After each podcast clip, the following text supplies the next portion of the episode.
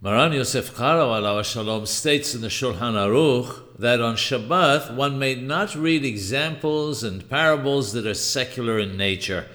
One may not read works that stir physical desire in a person, such as the work Emmanuel, which is a work by Emmanuel or Amnuel ben Shlomo Harumi, disapproved of by the Shulchan Aruch, and also included in the prohibition are books about war.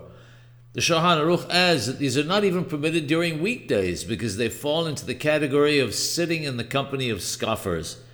In the case of a work that stirs physical desire, Maran Zal adds that there's an additional reason to forbid it, since it incites the Yetzer Hara, the evil inclination. Those who write such literature, those who copy it, and it goes without saying, those who publish it, cause the multitude to sin, he adds.